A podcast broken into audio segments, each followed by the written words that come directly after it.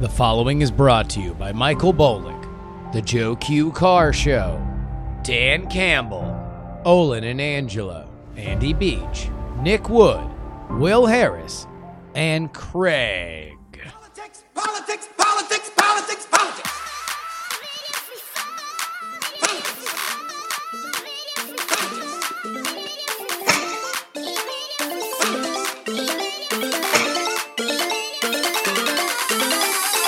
Ladies and gentlemen, and welcome to the Politics Podcast.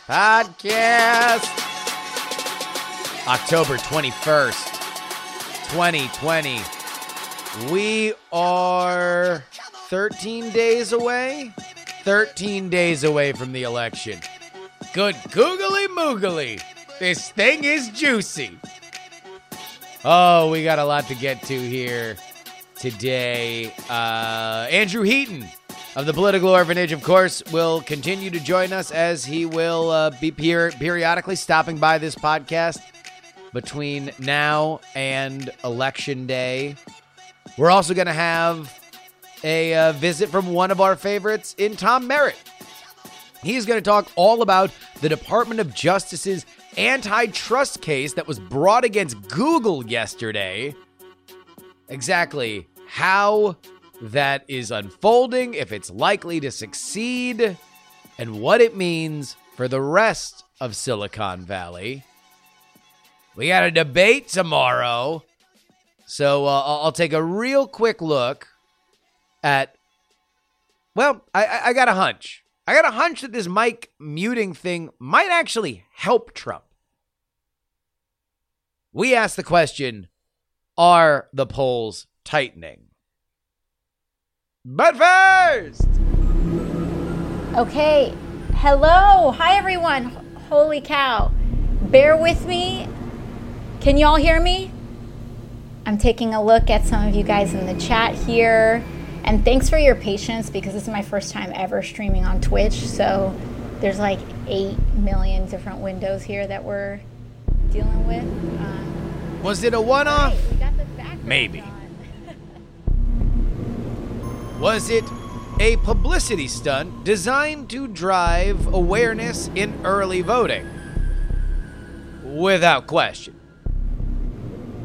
But last night, Alexandria Ocasio-Cortez went on Twitch.tv. She would be the second major political force on there. Well, Bernie really did a lot. Trump wound up getting banned from the platform because of something that he said during a rally. But AOC, being a young congresswoman, somebody that is very popular with the millennial to Zoomer generation,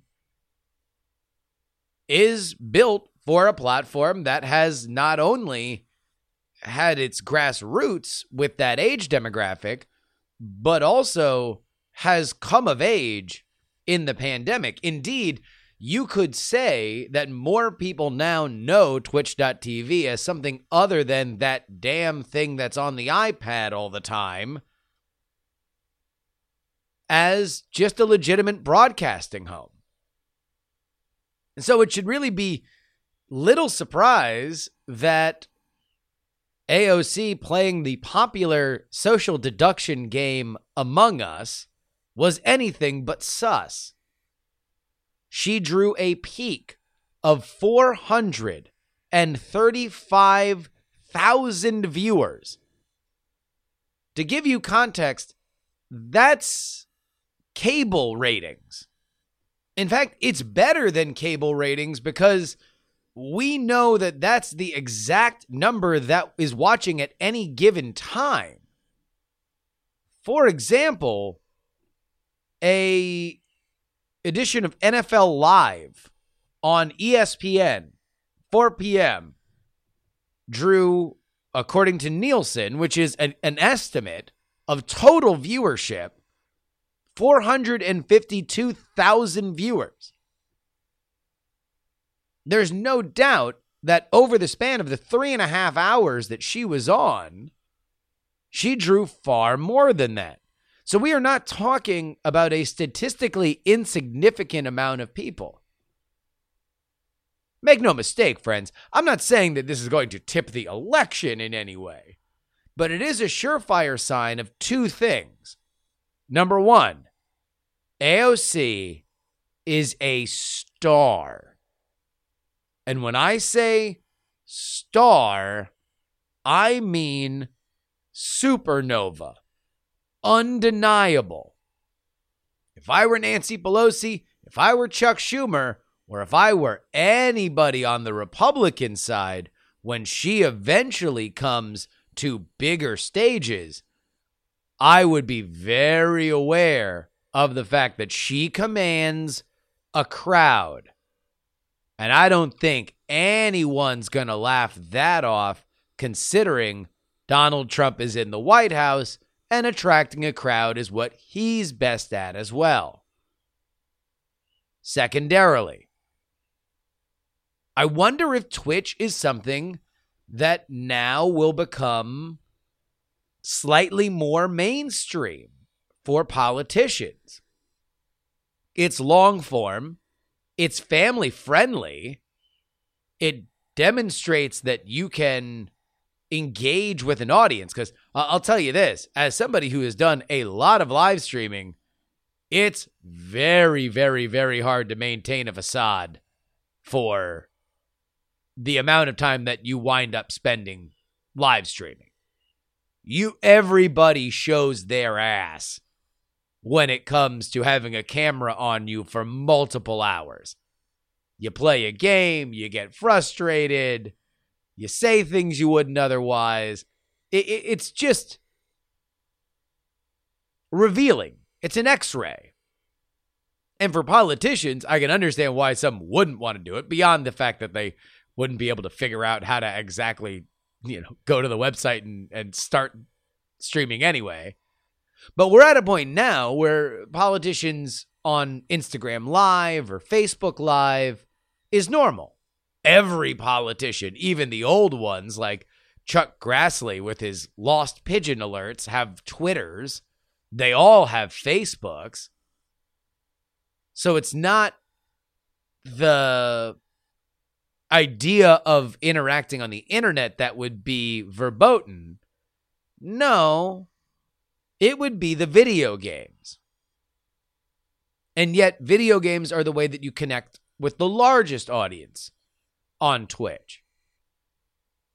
So if AOC, a sitting congresswoman, when there is no COVID relief bill passed, can go on and have a gangbuster successful Twitch stream, and nobody seems to be hanging any of that baggage on her, then I do think that part of this worm has turned. This is now a legitimate way that you can connect with your audience. Now, will we see with Twitch the same kind of battles that we have seen on Twitter and on Facebook if things wind up getting spicier on the platform? If there are more controversial characters on Twitch.tv, if they are doing more than just playing Among Us, well, we already have. These battles have been happening on politics Twitch for a little bit. But still, I think it is a very, very interesting watershed moment, generationally. The big question 13 days out is exactly how big the Biden victory is going to be. At least that's what it seems like. I mean, that's what it seems like most of the conversation is about. It seems like that's most of the media narrative.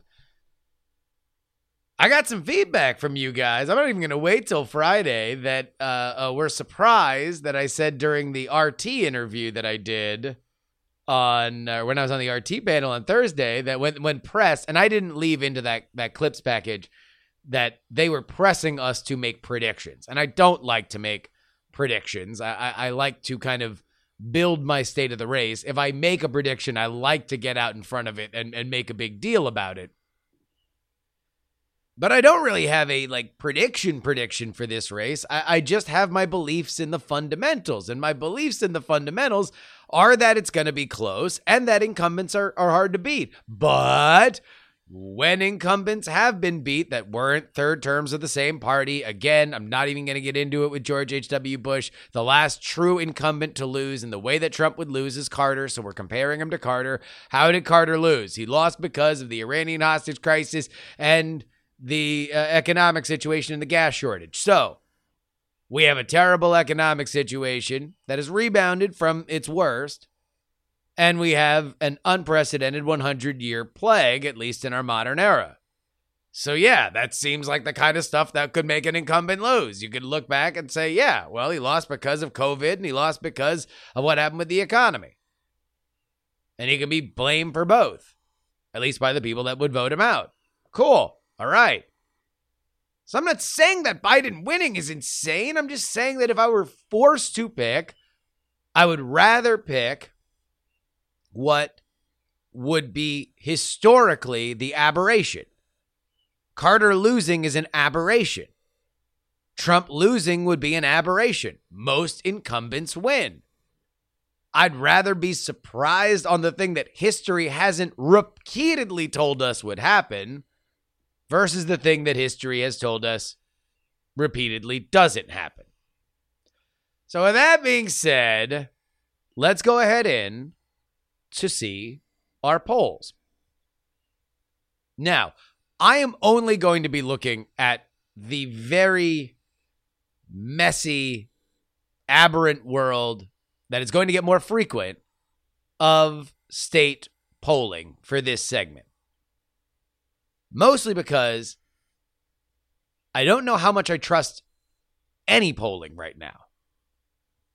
I don't know how much polling can capture where we are in terms of voting patterns, whether or not people might hate somebody or love somebody, but are they going to go vote for them? Are they going to vote early? Are their votes going to count if they vote by mail? Will they think about voting and then coronavirus is going to get worse by election day and they don't want to leave their house? So if there's so much that we don't know, then I don't exactly know the worth of some of, and I think they do the best jobs with the materials they're given, but the poll aggregators and model makers like the Nates of the world, Cohen and Silver at 538 and Upshot, I don't know how much adding more weighting and shifting and predicting gives us a clearer picture. That's just where I'm at right now. I don't know exactly how much I trust the raw numbers, so I'm definitely leery about the algebra equation using those numbers that's supposed to make us come away with a clearer idea of what is going to happen or could happen. But the big question right now is the race tightening? Are we getting closer by these numbers to Donald Trump having more of a shot electorally? So let's go ahead and go through all of our swing states right now, huh? We're going to start at the beginning of October, and using the Real Clear Politics average, we're just going to see if the polls have tightened and by how much. Let's begin with the greatest state in the union, Florida. Sorry for party rocking. Bit of a roller coaster in this race through October. The end of September was a 2-point race. Then Biden went on a hell of a tear. Had a lead as big as 4 points by average. It has since closed to 1.6. So considering on October 1st, there was a 2-point advantage, and now there is a 1.6% advantage. Yes, the polls have closed fractionally in Florida, although this is one that's gone back and forth. And Florida, as it always should be, is a very, very, very close swing state. How about Wisconsin? This one is massive. A big surprise win for Donald Trump in 2016. Was a center of some of the riots for which Trump hoped the law and order message would reverberate. He needs Wisconsin. He needs Michigan. And this one is a win for Biden. October 1st, the Real Clear Politics average had Biden up 5.8. Now Biden is up 6.3. So a widening advantage in the crucial dairy state of Wisconsin. Let's talk about Michigan. Similar story. Donald Trump was down 5.7% in the Real Clear Politics average on October 1st. By the latest, he is down 7.2%. So, part of the rationale for why Joe Biden was the guy was that he would play in these states. Now, the polling in these states has also been a little bit dicey historically, but you'd rather have the number than not have the number. Biden, the polls have widened in October in Michigan. But let's move into some of the more traditional powerhouse swing states in the Rust Belt. Here we go. Pennsylvania, home of the Pittsburgh Steelers, 5-0. Here we go. Biden in the beginning of October led by 6.8. That has damn near halved to 3.7 in aggregate lead for Pennsylvania. That's a key state. Look, I don't believe that Joe Biden can win if he doesn't win Pennsylvania. Like, Joe Biden is your nominee because he's going to win Pennsylvania. He can speak to the Pennsylvania voters. He's the kid from Scranton. This is his wheelhouse, right? Right now, 3.7% lead in a state that obviously will be crucial. Let's head down south. North Carolina, come on and raise up. Take your shirt off. Wave it around your head like a helicopter. That's what the Trump team was probably doing on October 1st. They were only behind Biden by about a point. That has widened to 2.3 as of right now. So that is another poll that is yawning in favor of Biden, although 2.3 and 1, we're still within margins of error here. Let's head west to the furthest flung swing state of this election, the rapidly purpling to bluing Arizona, a state for which Martha McSally is going to eat another L. There's a reason why her last name has two L's in it, because she was born to do it. They're going to lose that Senate seat again. Arizona's going to have two Democratic senators. Holy moly.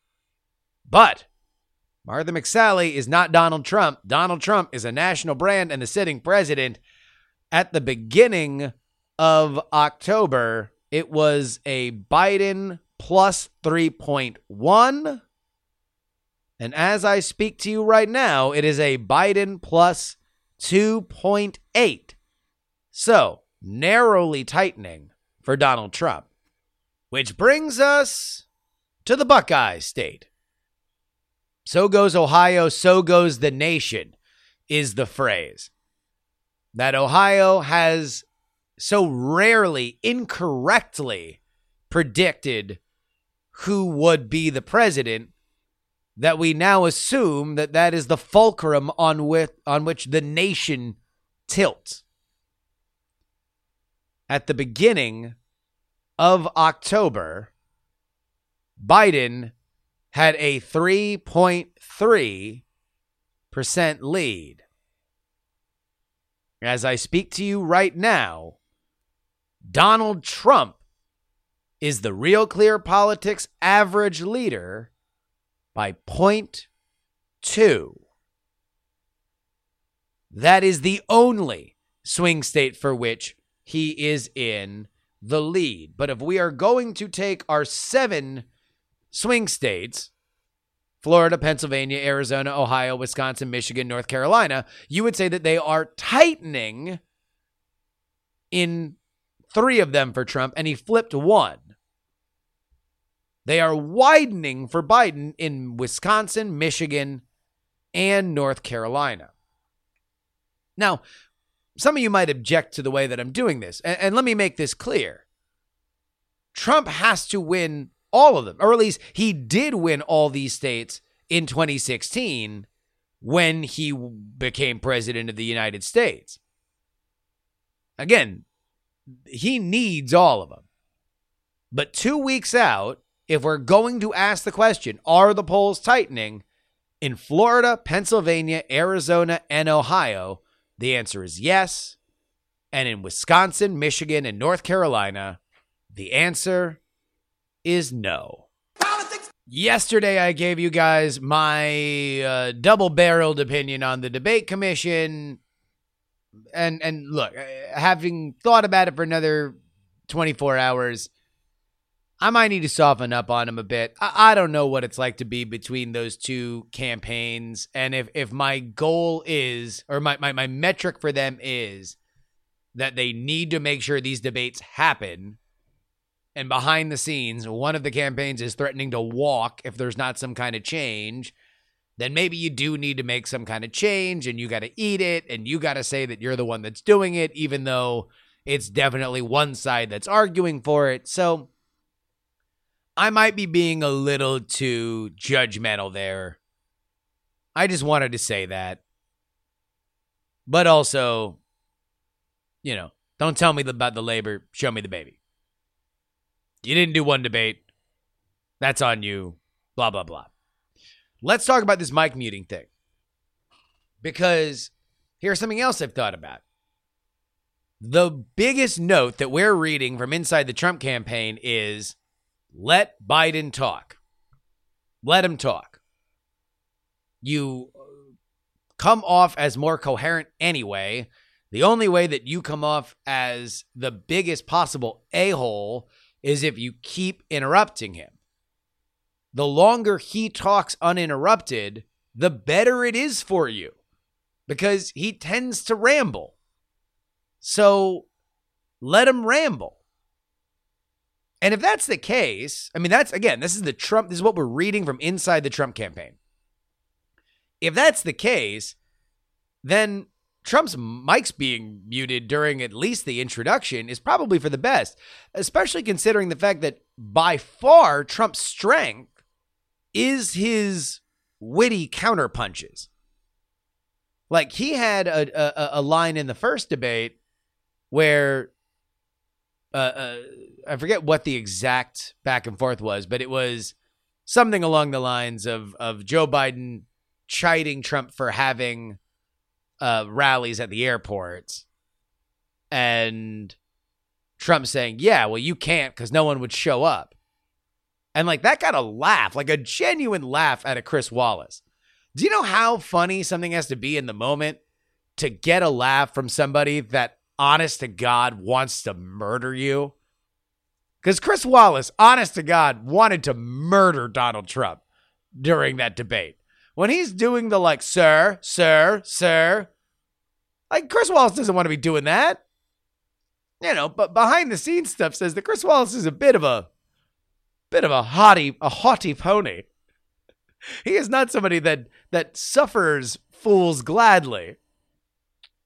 So if he's out doing the like, sir, sir, sir routine, then you know he's not in love with it. You know that he's upset about it. And if he's upset about it, then that means that he is he's angry. And Donald Trump got like a genuine laugh out of him. His timing is really good. If he focused more on landing those moments, then I think it would be a different situation than it would be in the first debate. You know, just a little bit off the gas, and I think he comes off better. With that being said, Man alive. I don't know exactly what these debates are going to do. 40 million people have already voted in this election, according to the Election Project. 130 million voted in total in 2016. So a significant portion of the total votership has already cast their vote. Now, we have had far more conversation about early voting in this bizarre scenario. We've had a lot of states expand mail-in voting. That's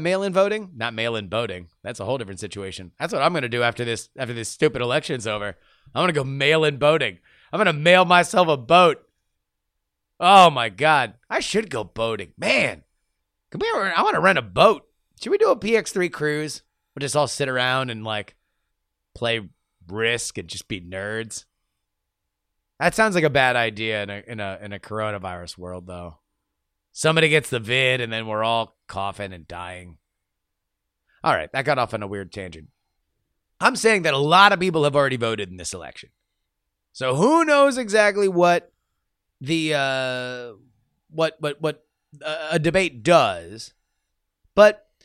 Don't think of it as the mythical independent voter is going to be swayed one way or another. Think about it more like people, and for Donald Trump, this is how we should be focusing. People that are Trump curious, that are disgusted enough by him to not vote for him, but would never vote for a Democrat. Those are the people that he has to woo. You know, and if anything, I don't know if he's ever going to take away the bad.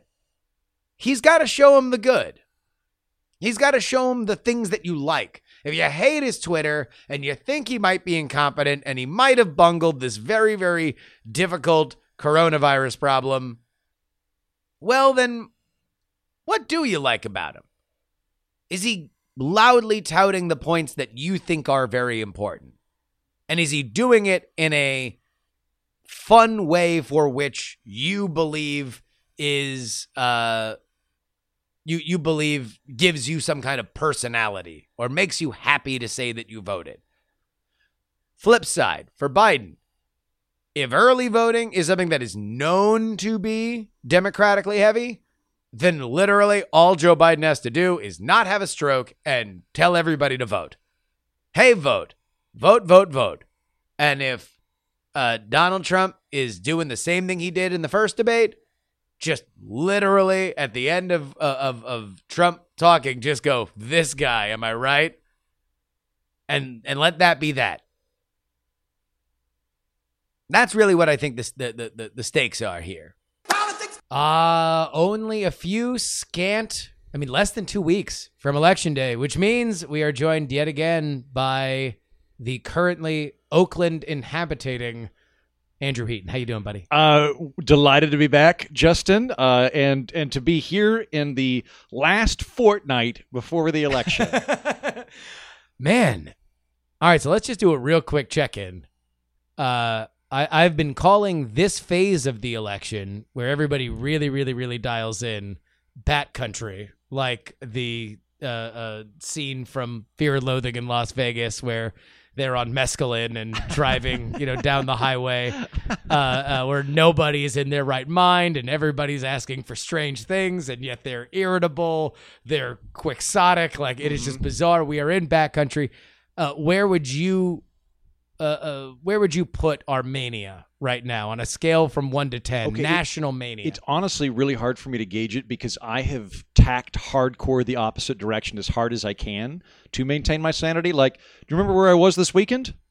Wandering around a forest. Yes. No. You are now. I feel like obviously a rough introduction to the Oakland environs. Although, thank you to everybody. Yeah. Who kicked into your disaster relief fund. I will, put this on my show as well because I want to give a proper thank you, but I have not only got enough money to replace the laptop and the mics, there's been enough money on top of that I am and I really am very thankful for this. I am going to use that money to hire a hitman to kill the man that stole my stuff. And that's all due to listener generosity, and you're all culpable. Thank you for that. A good one. Now you're not going to cheap out. This is no tweaker. He's union. He's it's all good. No, I was in the woods this weekend and got some work done, but was not like interacting with people in politics. And now that I'm living out of the Scamp, when I wake up in the morning, I just quietly eat breakfast and make coffee, and I don't even check email till I've been awake for 4 hours. So I've been able to kind of unplug from this, and the fact that there's COVID happening, I'm not going to improv swaps or anything where people are flipping out and crying and holding each other and then asking me to condemn my family or whatever they want me to do. Yeah. But my guess is people are super freaked out based on all the peripheral comments I'm getting. All the comments I'm hearing are everybody's freaking out right now. And so I buy it. I believe it. Sounds cool. Yeah. No, but it seems like you've found some equilibrium here in Oakland. You come down into civilization for the week, and you have a little office, and then you screw off to the forest. Yeah, I come in for Wi-Fi and to stock up on electricity and water. And then I go away at night. I just read a book. I don't even listen to music while I read the book. That's sensory overload. Maybe I'll listen to music while I'm eating dinner. Yeah. But that's it. Last night was the first night I listened to a podcast while in the Scamp, and it was Alan Watts, who's a dead Zen Buddhist from the 1970s. So it's I've really slowed down. I feel this is a smart way to do it. I don't know, but although this might make us a good pair, because I'll be able to point things out, because the way I positioned myself earlier today to a friend was, I'm kind of like your buddy that you really want with you when you try acid for the first time. I totally see that. It's just look, I'll make sure you're going to get water. There's you've probably done it before. You know the ropes. Yeah, don't worry, guys. You could walk us through hey, man, don't worry. You're okay. It's normal. You feel a heavy sensation. That totally goes with the program. Don't worry. You're really going to enjoy it. That's why when everybody's I'm hey, look, expect the polls to close. Expect the polls to close. And they're no. I'm trust me, bro. This is the same thing. Here's some orange slices and some water. We got to make sure you're hydrated. All right, buddy. Just don't do it to yourself. But I needed to talk to you on this show, despite the fact that obviously we have a lot going on in terms of the antitrust and the debates that are going to happen tomorrow. There was one story that I felt needed to be discussed with you specifically, and it comes from the greatest state in the union, Florida. Where else? The headline, Judge Lets Tootsie's Strip Club Defy Miami-Dade COVID Curfew, Calling It Legal. And even then in the headline, I think it kind of does a disservice here. Tootsie's Strip Club, for which I have been a patron throughout my life, Not forever, but just a few times. You had your bar mitzvah there. Like an old family tradition. You had your commencement speech there. You lost your virginity and got married there. I know. As I open my wallet, my Tootsie's Club card falls out with eight hole punches. Yeah, you use that as your ID to board airplanes. You got a special dispensation from the state government. So Tootsie's in South Florida is famous because it's a former, and please don't laugh, BJ's Wholesale Club. Okay. Wholesale what? Oh, liquor? Well, no. It used to be, so BJ's is Walmart's version. Oh, no, Sam's Club is Walmart's. BJ's is another flavor in the Costco game. So think a Costco-style big box store. Okay. It goes out of business. And, of course, a enterprising strip club says, yep, we'll take all of it. The entire massive structure is now going to become a strip club. So it is. Oh, so this is like a stripclex. I'm trying to think of what the Metroplex version, because I think a strip club, I think of 3 to 5 strippers, but this, if it's a whole warehouse, this sounds like a multi-story phenomenon. Like a Bollywood cast. Okay. It is massive. Right, the amount of spectacle that is there. It's so big that they then have a sports bar that doesn't have strippers. That's literally and it's bigger than most sports bars in South Florida. They just tacked another thing on there because they had so much space. They figured, screw it, we'll just throw enough TVs in there. So here's the issue that happens in Miami-Dade County. Obviously, through the summer, there was a big spike, and Miami-Dade was a huge part of it in COVID cases. So the mayor decides that he's going to impose a curfew. Everybody off the beach, everybody out of the restaurants, everybody at bars weren't even open. 10 o'clock, that's how it goes. And so that remains in place for a while. And then eventually 10 o'clock becomes 11 o'clock as things start to die down with COVID cases. 11 o'clock becomes midnight. But a funny thing happens. The governor, Ron DeSantis, decides that he wants to say everything gets to open up now in the state of Florida, superseding any city or county laws. Mm-hmm. So now Tootsie's, the Costco-sized strip club, is in between a rock and a hard place because they are trying to decide what they are going to, who they are going to obey. Do they obey the governor, which technically legally has a superiority, or do they have to force? And if they do that, they have to force a legal challenge to this this curfew. So here is what they argued. This is the legal argument for Tootsie's Strip Club, and I'm going to show you right now. This is the actual, like, written on legal, their legal argument. Plaintiffs maintain that the body, the human body, is a thing of beauty for which, when combined with music and rhythmic motions in the form of dance, conveys an important message of eroticism. Plaintiffs believe that providing this form of expressive communication to the public is a beneficial social activity which enhances individuals' conscious ability to assimilate and consider various issues involving sexual candor and the interest in human sexuality that all human beings have to a greater or lesser degree. Plaintiffs further believe that the expression enhances the appreciation of the human body, with an emphasis on the consideration of popular contemporary concepts of physical attractiveness and the stimulating and entertaining aspects of same, which are clear characteristics of a normal and healthy interest in human sexuality. That's a brilliant stroke, plagiarizing the Gettysburg Address like that. That is like people are going to go, oh, man, I really appreciate that Lincoln reference. That's good. And so the judge agreed with Tootsie's, and they forced an injunction against not only their obeyance of the curfew, but the curfew full stop. Now the whole curfew has been struck down in Miami because Tootsie's said that the governor's order superseded it. So if there's one person that I know will talk endlessly about the unintended consequences and weird wrinkles that can happen in the laws that we make, and more specifically, the laws that are made on the in the spur of the moment, even for the best possible reasons, you are it. What are your thoughts on this Tootsie's case? Thank you very much, and I'm delighted to be commenting on this story, which I do feel like is an appropriate use of my talent set. I've got a few thoughts on this. First of all, I think that the judge was right. Now, I don't know Florida law, and I don't think I can get high enough to comprehend Florida law, no. But it does seem to me that the law is on their side, because the argument that she settled on was that the governor's orders, which supersede municipal orders, specifically forbade depriving people of work. And yeah, that was ultimately what the court case hinged on. And so they made the case that, like, you know, the bulk of their clientele come in between the hours of 10 p.m. and 1 a.m. or something like that. And therefore, if they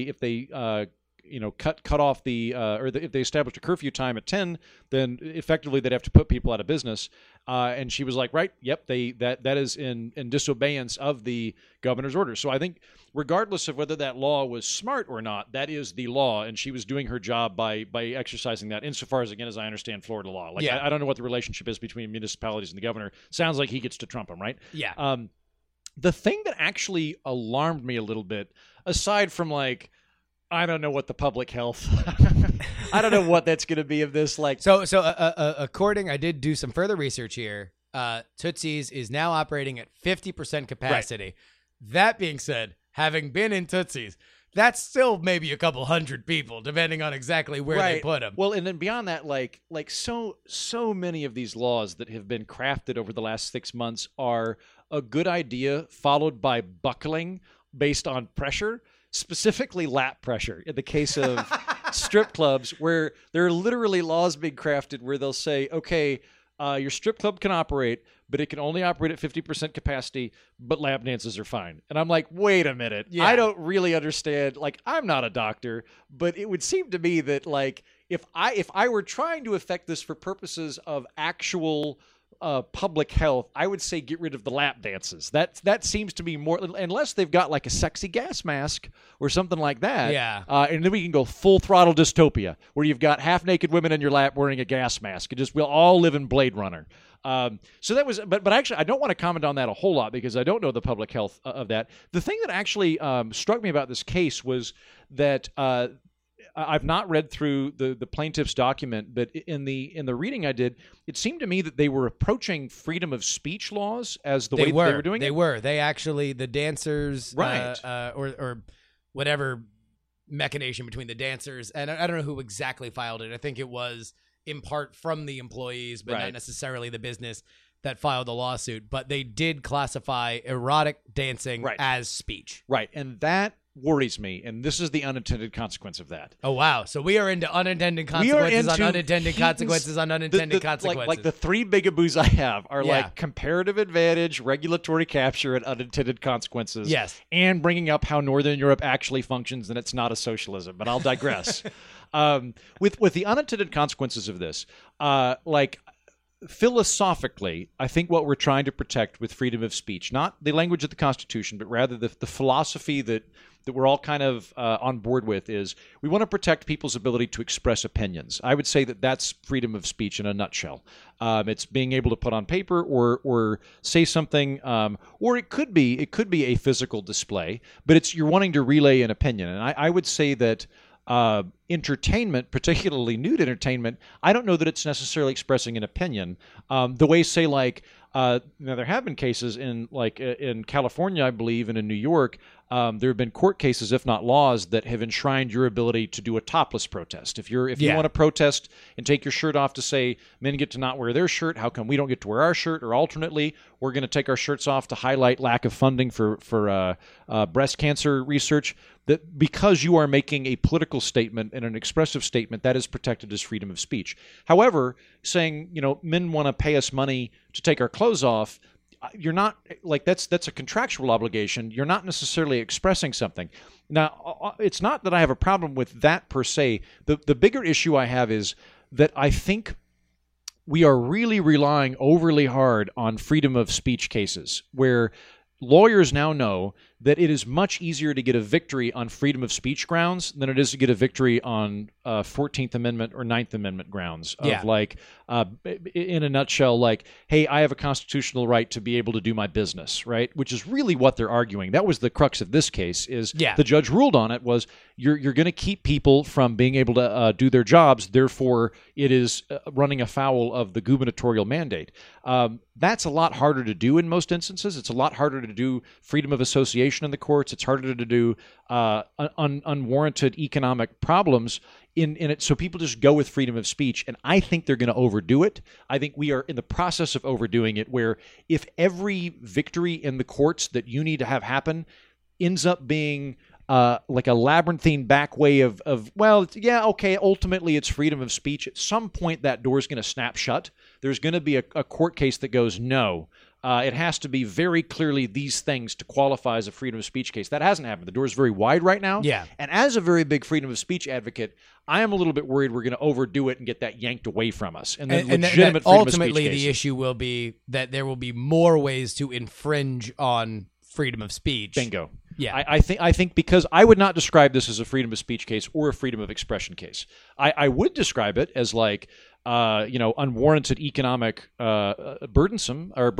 Like, yeah. I'm with the strippers. Like, I think like if you're designing a law and you're trying not to get people out of work, like, yeah, I think that the law's on their side.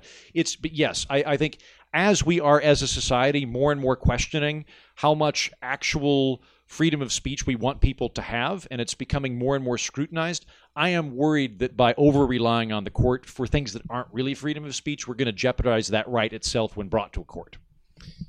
I'm with you. I almost feel like also this should be its own pocket universe. Like, COVID stuff should just be its own like, all right, you break glass in case of 100-year pandemic. Right. Like because so much of this is crazy. Like the government, local, state, federal, just saying these things can or can't happen is crazy. These issues of now exactly fighting in the margins to see what is the actual constitutional protections between public safety and your ability to run a business, like that's kind of, I mean, it's interesting to see it as some kind of science experiment, but I almost feel like all of this should just be like not used as precedent going forward. Yeah, you know what? I agree with you. I think like establishing precedent, like I think like there's certain things that have come out of this that I would love to keep. The fact that like basically all state governments have been like, you know what, you can walk around with booze. It doesn't actually do anything. Like, well, that's great. Talk about something else that's been pioneered by the greatest state of the union, Florida. Like I have always, in my life, I've always walked around and, you know, we're downtown and you know, you have a beer and I'll just like walk outside. And I've always had friends from outside of Florida that'll be like, what are you doing? What are you doing? You're going to get arrested. It's an open container. It's like, I kind of feel like as long, especially when I had a Florida ID, I kind of felt like I could hit the cop with like, oh, I'm sorry, officer. I didn't know that was illegal here. Right. Here's my Florida. Like it would be like if I was smoking weed on the street and I had an Amsterdam license. Right. Like, yeah. I'd be like, oh, really? Ah, learn something new every day. A doff of my cap to you, local constable. Yeah. So those things I like, but at the same time, though, no, I'm with you. I think like precedent, like in the same way that like the Roman Republic would have like a dictator, but they'd only come in for like the conflict, and they were like constitutionally bound by 6 months up until Sulla or whatever. Like I think like something like that of like, guys, like we recognize that things are out of the ordinary right now, but when like there's an automatic sunset clause of a year, and then like everything has to have a great assault. Where is your worry? Because I know you do think a lot about stuff like this.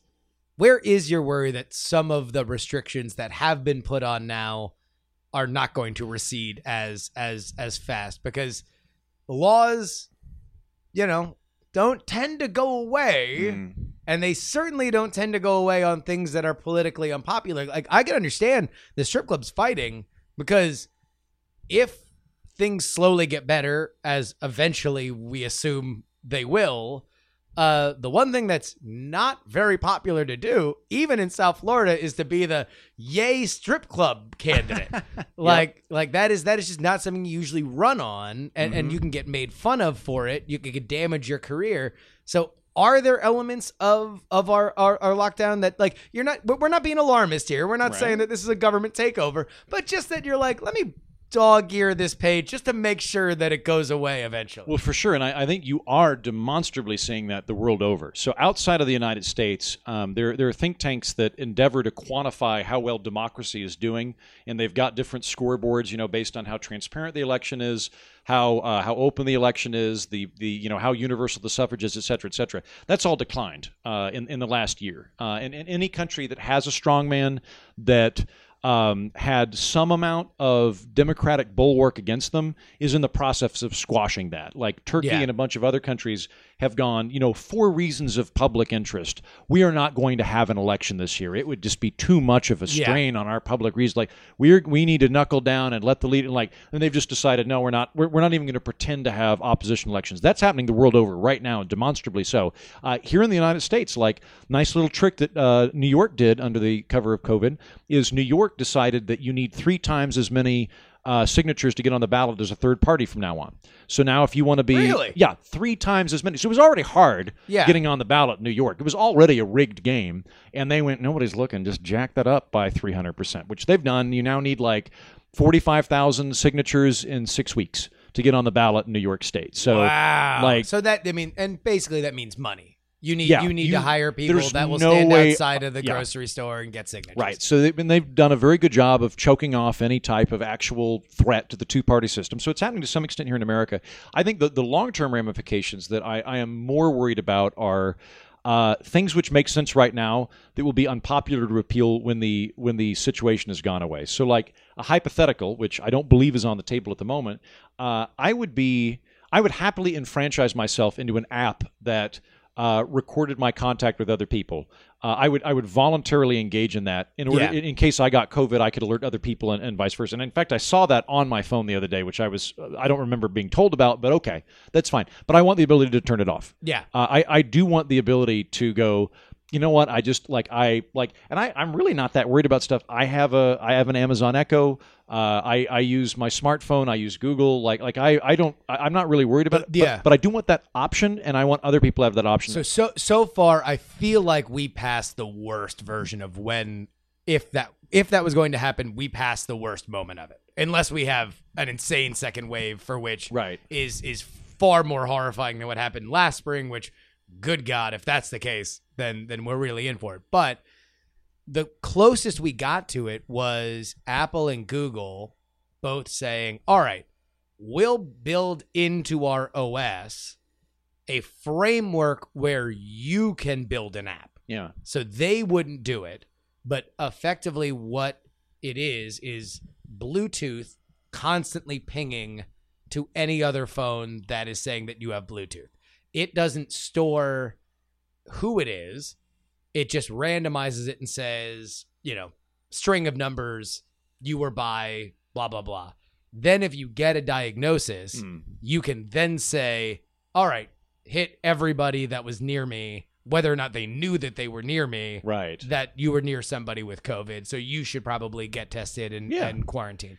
Now, there's problems with that. I had an interview with the Electronic Frontier Foundation president who said, look, Bluetooth will ping somebody on the floor above you. That doesn't mean that you actually came close to them.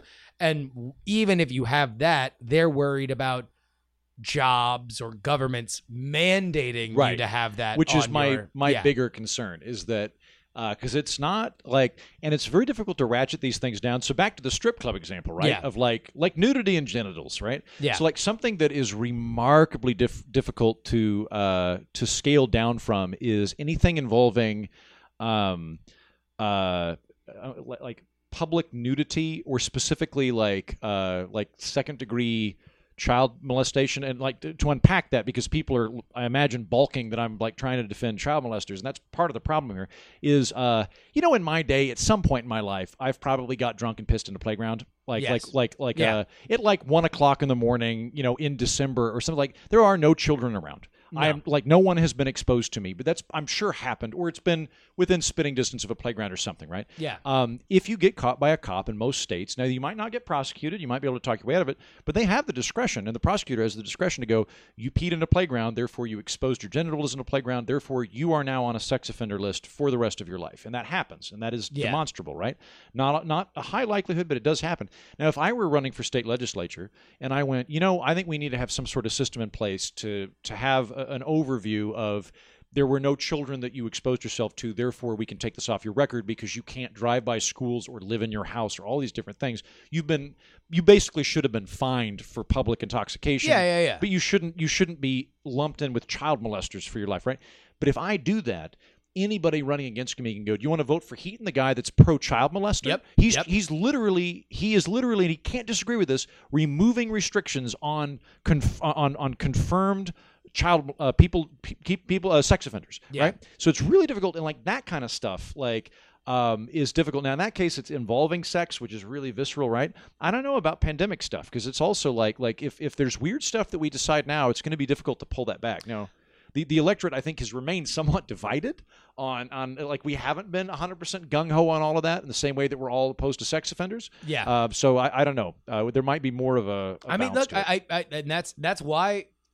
Initially, it's beyond the tittering of ha ha ha, strip club overturned the COVID stuff, and it's funny to read the headlines on it, because normally in a non-pandemic world that story would be the strippers beat the man, but now the headlines in the cool blogs are strippers ruining it for everybody because they're gonna kill the curfew. So it's odd. It's super weird, but I could understand from the perspective of that business and everybody that works there, including the cooks and the busboys and the valets and everybody else. Granted, South Florida's more of a nightlife area, that they're going to stick up for cabarets probably more than, let's say, Muncie will. But I can understand them saying, look, we can't rely on government here. We have to force, if we believe we should have the right to do it, then they should have the lawyers to stick up for them. I do wonder, though, about, like, could you operate that place without lap dances? Because that does seem to me to be not necessary for a strip club to operate, and also clearly a public health concern. I was trying to find the latest on this, but apparently Miami has not been able to ban lap dances successfully. So that is apparently a civil liberty for which has survived COVID, at least in the... I think I would strike that down. Or alternately, like, if you wanted to come up with, like a sneeze guard that extends down to your belly button so that you could get all that sweet lap action, which, by the way, I've been to a strip club twice. Okay. I don't like them. For the record, I am a hedonist. Whatever brings you joy, as long as you're not hurting anybody else, do it till it makes you sore. Like, yes. I'm all in favor of you enjoying yourself, right? That said, though, the two times I've been to strip clubs, I went to, with a bachelor party one time when I was religious, and it struck me as, like, women being taken advantage of by the patriarchy, and meanwhile, very sad, lonely, desperate men being taken advantage of by hot women. Like, everybody in there seemed victimized to me. I didn't like it. And then the second time I went, I had just gone to the Royal Ascot in Berkshire, and I'm literally wearing a waistcoat and a top hat, like all of the other English people. And the two English people I was with, one of them was married, one of them was engaged, and he was like, "Oh, we should go to a strip club." Yeah. And I was like, "Okay." So, like, we literally went to this gentleman's club as gentlemen wearing top hats. That's great.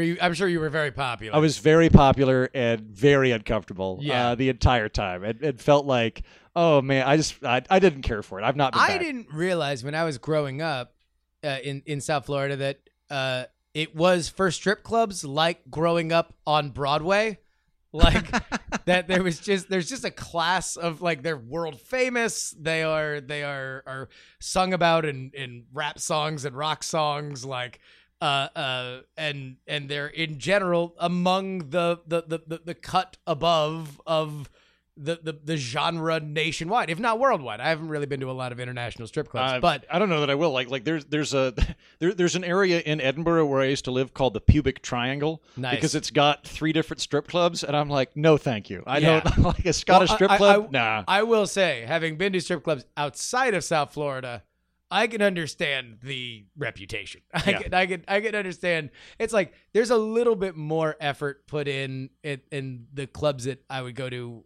in my teens and 20s in South Florida, where it's like, no, it's a little bit more like a Disney World if instead of recreating Snow White, it was every rap video you've ever seen.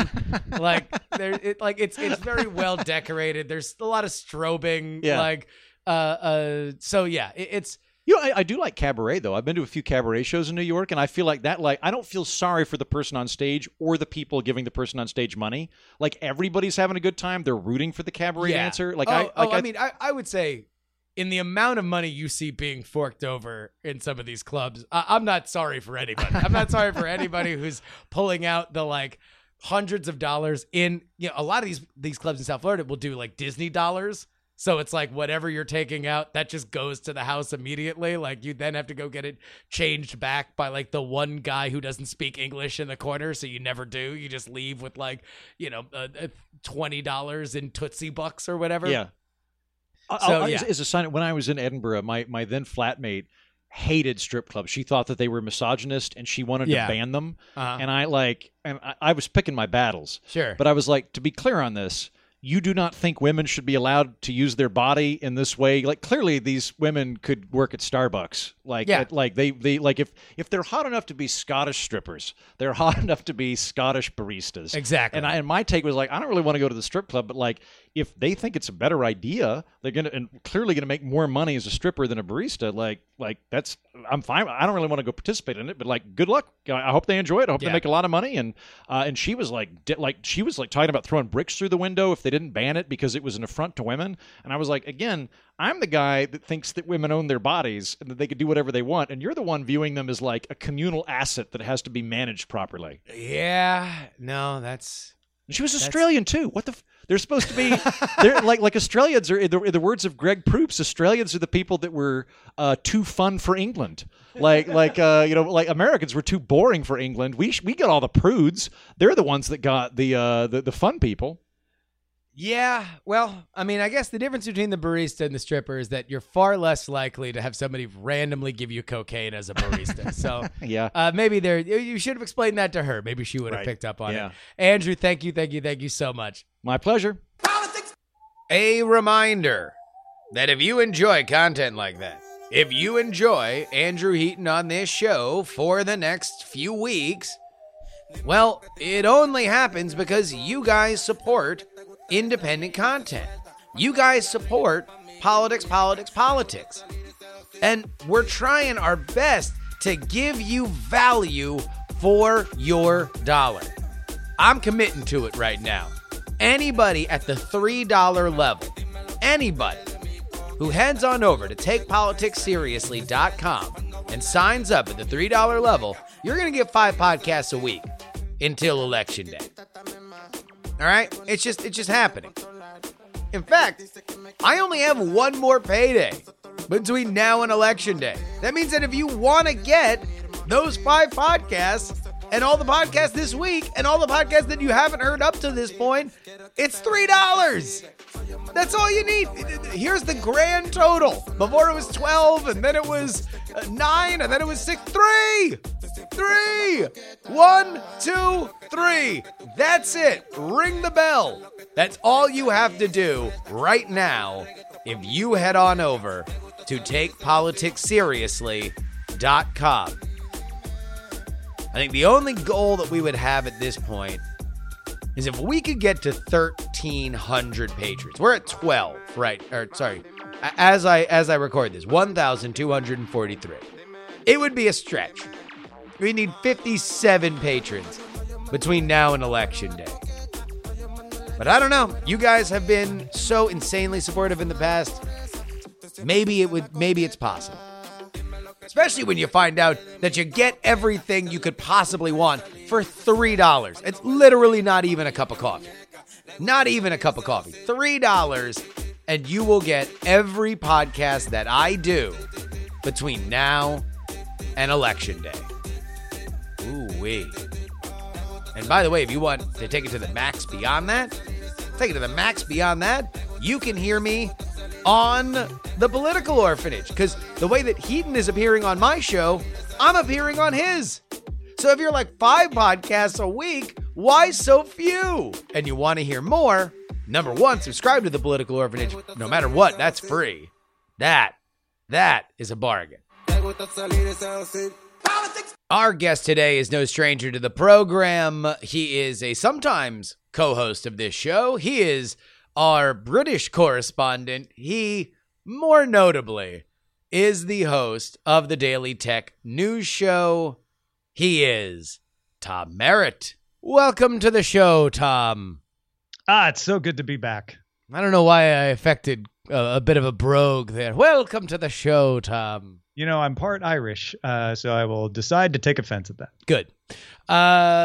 So we have a big shoe to drop, possibly the first in many shoes in terms of D.C. taking on Silicon Valley. Yeah, man, this shoe has just been hanging out there, looming above us, finally. Oh, thank goodness. And it seems, I mean, I guess it's so many things are happening. I guess it's hard to even approach the magnitude of exactly what this means while we're also confirming a Supreme Court justice that'll tip the court, and we're in the final fortnight of an election. But this is significant, right? Because the last time that the government went after a tech company was Microsoft. Sure. At least with this much gusto. Don't forget that the U.S. investigated Google. The Federal Trade Commission investigated Google in 2012, spent a year investigating, and in 2013 said, "Nah, we don't see much here." They got Google to agree to avoid a trial by doing some stuff, and that's stuff that even at the time people thought, "Well, that doesn't seem like that big a deal." Now, of course, it's described as toothless, etc. We're in a different situation. This is an actual antitrust full court press. And I think what is probably more significant is that it's not just the Department of Justice. It's a group of 11 state attorneys general joining the case. At this point, all Republicans, and I'll leave that to you to explain. Sure. We will probably get some Democrat attorneys general either join this case later or bring their own similar case. There are other cases against Google being pursued as well. A large group of states led by Texas is considering a separate case on Google's position in ad tech, which is going to be confusing to some people because there's search ads are part of the DOJ case. But think of it this way. That's the ads that appear on the Google search engine. The Texas case would be about the ad tech that Google sells to other people to display ads on their own websites. So you could have at least two cases against Google by the end of next year, possibly three, if not more. All right. Well, before we start multiplying these things, let's talk about what came out yesterday. And that is a Department of Justice case against Google for their advertising business. That from what I've been able to understand, that is the center of this, is the fact that they are an advertising powerhouse and that has created the ability for them to have a unfair monopoly. Is that right? Yes, that is correct. The filing is a bit of scrambled eggs. I've been reading a lot of, this is not my own assessment, but a lot of legal assessments are like, they could have tightened this up. But from what's in there, the general main points are Google uses its search and search advertising anti-competitively. So they use exclusionary and interlocking business agreements to keep competitors out of search, which allows them to make money off search advertising, which they can then funnel back into their partners to keep them locked into search. So it's this cycle of being a monopoly, both in search and in search advertising. For instance, Google pays billions of dollars to make Google the default search engine on mobile phones and browsers. It then requires its search app to be preloaded and undeletable on Android phones, prohibits competitor search apps from being preloaded on phones as part of a revenue sharing agreement, and then takes all that revenue, rakes in billions in advertising. I'm going to pick up on the quote. That's fine. As it says in the filing, these enormous payments create a strong disincentive for distributors to switch. So the suit alleges, and again, in the words of the suit, Google effectively owns or controls search distribution channels accounting for roughly 80% of the general search queries in the United States. So what they're saying with all of that is they lock up Android and browsers to only use Google. They then make a bunch of money off of that. They share the revenue with the people who are part of the lockup to keep them under golden handcuffs, like you wouldn't want to walk away with this deal. Look at all the money we're giving you. And that allows them to build this monopolistic position of 80%. They are undoubtedly paying all these platforms, right? Like, these are not in dispute. The question then, I guess, becomes, in terms of antitrust law, does Google have a leg to stand on the idea that what they're saying today in their official response is, no one's being kept anywhere, even on these platforms that you're talking about. Everybody can switch if they want. We just happen to have the best product, and sorry for party rocking. Yeah. Also, look at all these GIFs of how easy it is to switch in Chrome to a different search advertisement, which is what they put in their official blog post about this. It's going to come down to how a judge interprets the Sherman Act, right? The general feeling on this stuff, from what I understand, is being a monopoly isn't illegal. Abusing the power of your monopoly is illegal. Yeah. And abusing the power of your monopoly has usually been judged based on harm to consumers. So what Google's defense is going to be is, how are consumers harmed? They get a free product. And by the way, they can switch at any time. The barrier to switch is not like it was with Standard Oil, where it's the only place to buy oil. We showed with our GIFs that you can switch to Bing or DuckDuckGo easily if you want to. It's just that people don't want to. But even in that case, is there anything in the DOJ's filing that says, well, yeah, the harm is you keep being able to buy up all these companies and you continue to become a big enough behemoth that you're eventually going to have your fingers in so many pies, you'll never be able to go away, even if there was another product that was better. Yeah, they don't even have to get to the buying up of the companies to make that point, right? They can just say, you make it so that people don't even think to switch because you're the defaults. And they're going to try to argue that being a default search provider is, in the current age, tantamount to lock-in. That while it might be easy to drill down in these confusing settings, Your Honor, and change it, no one's going to do that. Very obviously people have it. And then it's going to be a question of, well, do they not do it because it's difficult, or do they not do it because Google's great?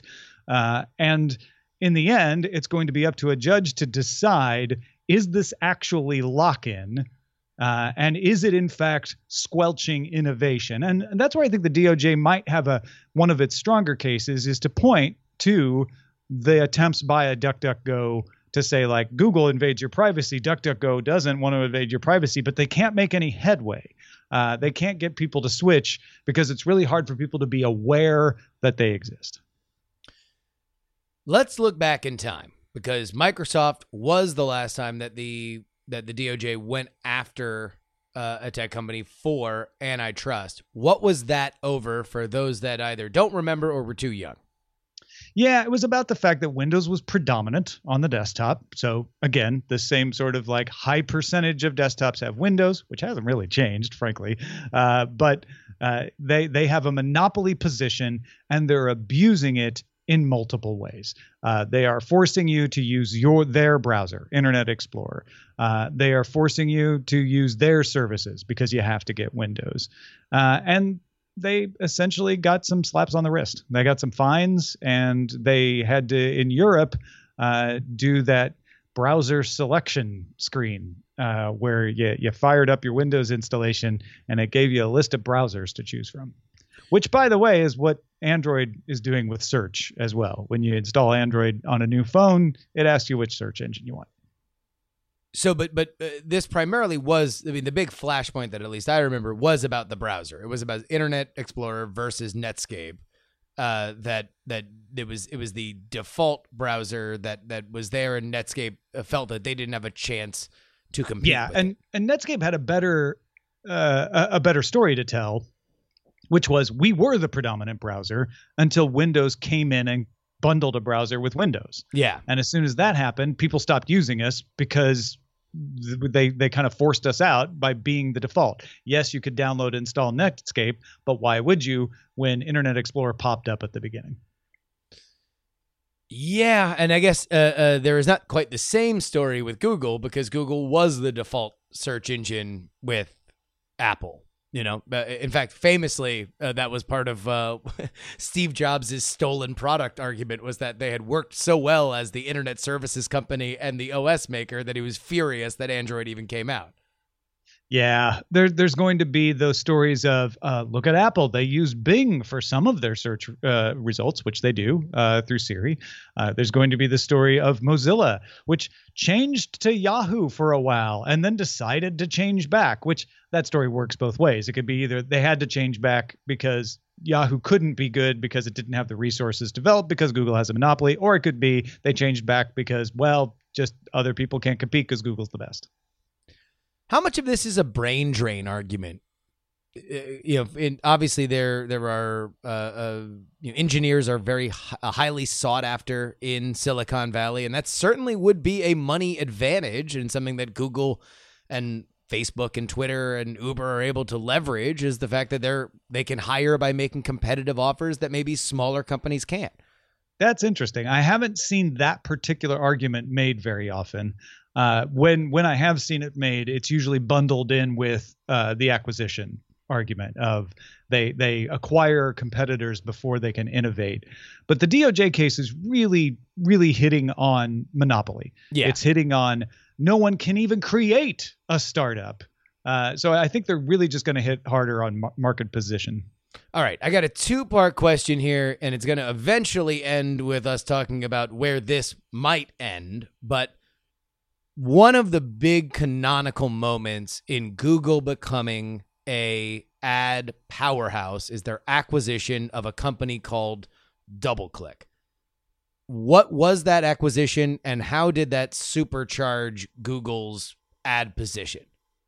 Yeah, DoubleClick was evil until Google bought them, and that was always very interesting to me. Everyone hated DoubleClick. They're the worst. This ad company. And then Google bought them, and suddenly no one cared anymore. There was a little flare up. So explain to the politics audience exactly why DoubleClick was evil.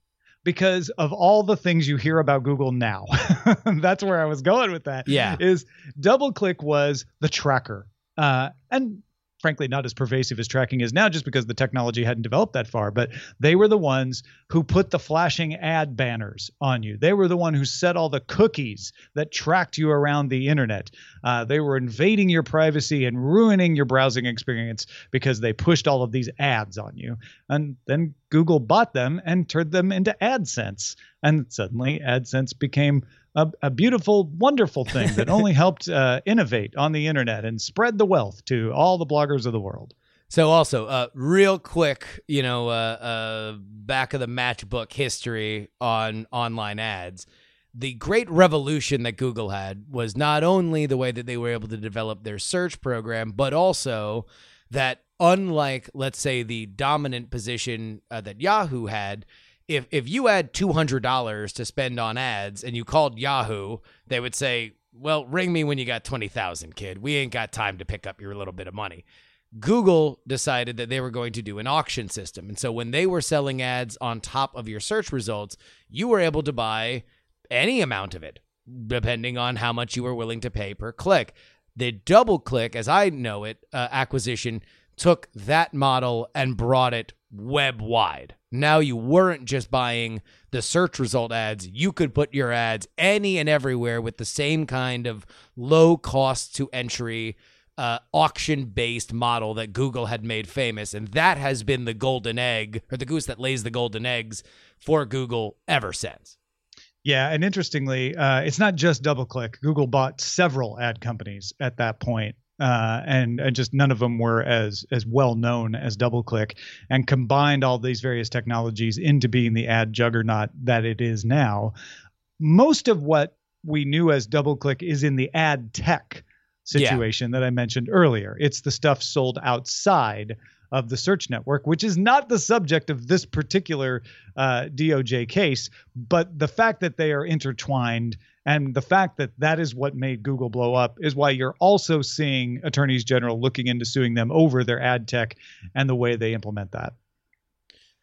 So let's get into how this might end, because antitrust cases in the past for tech have not particularly been catastrophic, but America does have a history of when things get so big, we talk about breaking them up. Standard Oil was one, AT&T another. And I guess AT&T would be a tech company that they broke up, but obviously in a different planet than where we are now. What are the possible remedies from your perspective on where Google could end up by the end of this? Yeah, let's tick through the options. And I'm sorry to relegate this to fan fiction for most of you, but sure, They're not going to break up Google. It just doesn't seem likely. That is an extreme measure that courts always want to find another remedy. You only break it up if there's really just no other remedy. And that's why you can name on one hand the Standard Oils and AT&Ts that have been broken up over the years. I wouldn't say it's 0%, but it's a very low chance that that's going to happen. The next... Well, here, hold on. Before we get to the next, if there was a limb of this tree for which you would target, and granted, let's understand that it's remote, is it... I mean, it can't be the ad sales business, because the ad sales business takes the engine out of this car. Oh, no. You break up ad sales as its own business from Android, from YouTube maybe, and you say you've got a technology company, you've got a mobile operating system company, and you've got an ad company, and they can't all three be together. Something like that, gotcha, I think, is what they would come up with. So that would have to be, based on what this complaint is, you would have to rip the ad sales company out of it. I think that if you decided to go that route, I'm sure there's other ways that people can imagine doing it, but it wouldn't make sense to me to say your problem is that you're tying your operating system and your search engine to ads and then leave ads in with one of those two. Like those are the three problems. So that seems to be the fault lines that the DOJ is trying to line out as the places to split. I just don't see the court doing that. And in fact, the DOJ is not asking for that. They're not asking for any particular remedy in their filing, which is not unusual. Yeah, and they have said that that will be determined at a later date. Yeah. So that is not anything that was like intentionally left out. All right, so let's understand that that's a remote case. And again, there's a reason why we have so few examples of it to point to. What is more likely? Yeah, it's unknown what a court might actually come up with. They would have a lot of options. Some of them would be punitive, like fines, but those usually just happen and then checks get written and that's the end of that. Any actual substantial remedies would be invalidating the agreements that require companies to include Google stuff in order to get other stuff. In other words, you can't say, well, if you want the default search app, you also have to take Google Assistant and Chrome, et cetera, et cetera. It would be saying that your agreements on search can't be tied to revenue in such a way that ties people up. DOJ makes a big deal in the filing about how even if you want to walk away from a deal, Google structures them in a way that you lose revenue based on what you had already made, because the revenue gets kind of cascades over time. So kind of it's pretty wonky, but changing the way those deals can be constructed so that it's easier to walk away from them. Basically, some kind of breaking up of the bundling and some kind of opening up of the bidding process. All right, let's talk about Google really quick. Where is Google as a company, let's say, compared to a Twitter or a Facebook? How big are they, and how, for lack of a better word, competently are they run to the anywhere between flighty and dystopic leadership that we often read about in Silicon Valley? Well, I mean, Google is the majority and the only money-making part of Alphabet. So if you go looking around to find Google on the stock market, you'll find a ticker symbol called Goog, but it's tied to a company called Alphabet. Alphabet has a lot of companies that they're trying to get going, like Waymo for automated cars, for instance, you may have heard of. But Google brings in all the money. So it is a complex, huge company. It's one of the largest companies in the world, and it is executed very well by Sundar Pichai, who is the CEO of Alphabet and Google. If you are like, wait a minute, I thought it was Larry and Sergey. Yes, Larry Page and Sergey Brin founded Google. They are still the controlling owners of the stock with the prime seats on the board of directors of Alphabet. But they, last year or so, handed over the reins to Sundar Pichai, and he is an engineer and a technocrat. And he runs it very well. When he first ascended, my instinct was this is a wartime CEO. He is somebody that knows the business very well, that will be very defensive of the business, and based on where they were previous, which was very much Alphabet forward, that we are not just Google, we are this grand menagerie of amazing companies. The focus of the company now seems to be, with this on the horizon, saying, we'll survive this, and then we'll take a look at this Alphabet thing once we're at the other side.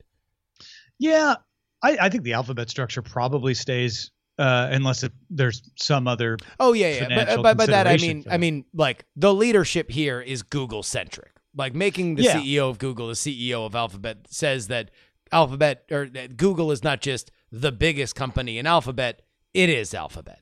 Yeah, as far as the bottom line goes, there is no money in Alphabet without Google. And that's why Sundar runs the both. I could see maybe Sundar letting go of Google once the floodwaters have receded, per se. But really, I look at Sundar as the Voltron of Larry Page, Sergey Brin, and former CEO Eric Schmidt.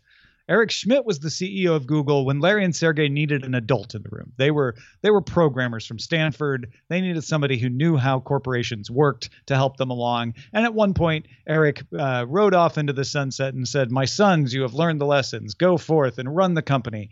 And they did for a few years before they realized this is no fun. Yeah. We like doing tech stuff. And they turned to Sundar Pichai, who in my estimation was part Eric Schmidt, as far as competent, business-savvy CEO, but also part Larry and Sergey, as in someone who really understood technology and was steeped in it and loved it, and was the perfect choice for them.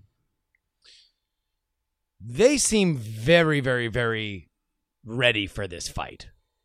Google has throughout all this, I think, to me, seemed prepared, and from reading their responses today, it seems like, A, none of this is obviously a surprise, but B, they feel very confident in their position.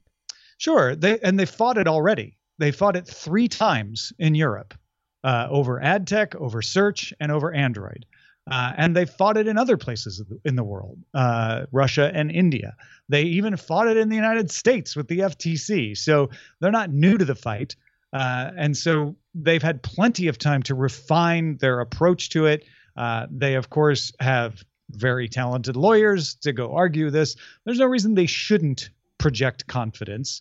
And if I were to read this filing today, I would be very happy if I was Google, because, first of all, this is not going to finish anytime soon. It's going to take years. The Microsoft case was filed in 1998, the same year Google was founded, and took 4 years before it was finally resolved in 2002. So We're going to see this play out for a long time. Google's going to use everything in their power to move it along. And you tell me if an incoming administration change, if that were to happen, would change any of this.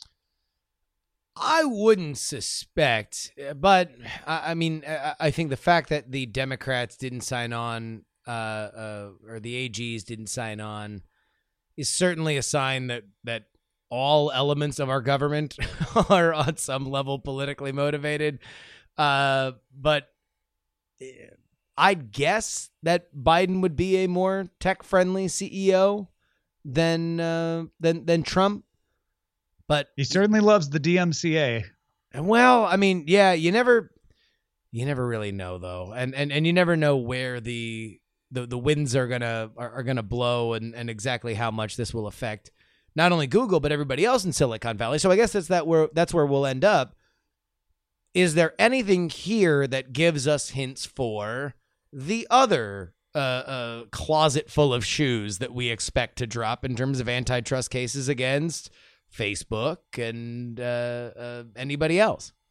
Yeah, I've read some stuff today that was suggesting that this case would set the tone for any cases against Facebook and potentially Amazon and Apple as well.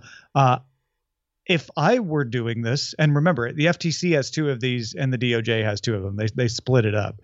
I wouldn't wait. I'd bring them all in. Now, granted, that doesn't mean they all get heard at the same time, and one of them getting heard earlier certainly could set precedents that would be used in a following court case. And the other question I have is, if you do have administration change, and maybe you don't, right? If Bill Barr is still the attorney general in January, this is going to go ahead the way it is now. But if you do have a new attorney general come in, I wouldn't be shocked if they changed the tactic, because a lot of people are criticizing this about being a rushed filing. And you might get a refiling or some other legal maneuver to strengthen the case in the future. You might even get that from Attorney General Barr. I don't know. Yeah. I mean, there is bipartisan support to come at these companies. And honestly, in looking through all of it, Google to me seemed like among the weakest options in terms of antitrust. Amazon has always seemed to me to be the richest. And maybe depending on how much you want to go hard on Facebook's acquisitions, Facebook and then, you know, Apple and their store. But then again, if you're going to go after Apple and their store, you know, You could also go after Google in the Android store for some of the same reasons. I think Google is picked first because it is the clearest monopoly. There is no other search engine. Yeah. Google can put all the GIFs at once on its blog to show how easy it is to switch to Bing. It doesn't change the fact that people don't switch to Bing. Amazon can make some credible arguments that, like, hey, you know, we're a big retailer, sure, and we're even bigger online, but there are others, and they're big. You know, the Walmart exists. And I'm not saying that there isn't a case against Amazon. There absolutely is. But Google, there's just no question that they have, you know, the predominant market share, and there is no other usage of the option. And I think that makes it the easiest case to start in on, possibly. Just that public awareness of the idea. It's like nobody's going to argue that Google isn't a monopoly. It's whether they're abusing it or not. Yeah. Yeah. Well, we will have to see how this wraps up. But we are smarter for it, for speaking with Tom, who, by the way, I've gotten great feedback on our special Future of Gig Work co-production. Oh, good. So I was so proud to do that with you, and hopefully people enjoyed it. Yeah, I had a lot of fun doing it. I'm glad people are finding it informational and useful. Yeah. All right. Daily Tech News Show is the podcast. Head on over there right now. Tom Merritt, thank you so much. You bet. And that will wrap it up for us today. I want to thank everybody who supports this show. I want to thank everybody who gets on our newsletter, freepoliticalnewsletter.com. It's where you get my digest of stories, 5 stories a day, the best feedback section on the internet. We'd love if you could join. Head on over right now, freepoliticalnewsletter.com. Best of all, it's free. And of course, the people that make this wheel keep on turning at TakePoliticsSeriously.com, including the Titanic $10 tier. Let's read their names, huh?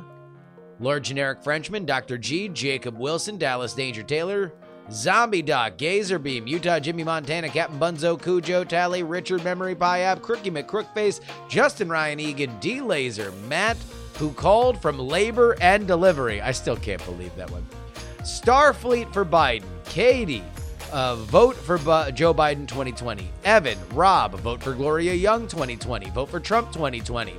Martin, Government Unfiltered. Neil, Archie, Darren, Daily Tech News Show, Adam, Joe, David, Jacob, DL, Stephen, Kyle, Jad, Miranda, Jenny, Robert, Paul, the most conscientious nonpartisan listeners, Glenn, Wolfbrand, Chili Scoop, Dustin, David, Just Another Pilot, Middle Age Mike, Jim, The Gen, MacBook Pro, Leon, Frozen Summers, J Pink, Andrew, Matthew, and James. You want to join their ranks? You head on over to TakePoliticsSeriously.com. You could be part of our election day recap episode if you head over there right now. TakePoliticsSeriously.com. Up until election day, being on that list, it's only going to cost you $10 for 1 week. $3 gets you all the podcasts leading up to election day when they're going to matter.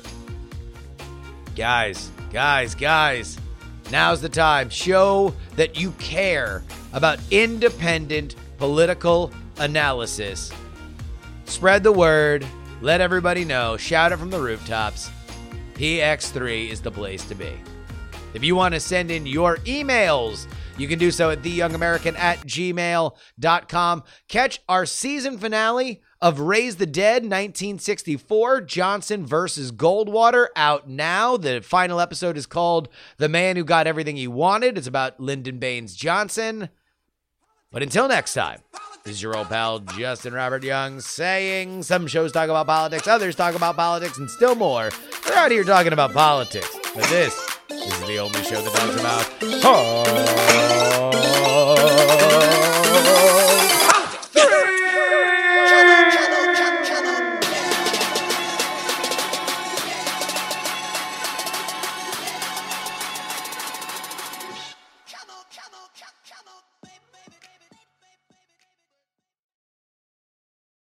Diamond Club hopes you have enjoyed this program.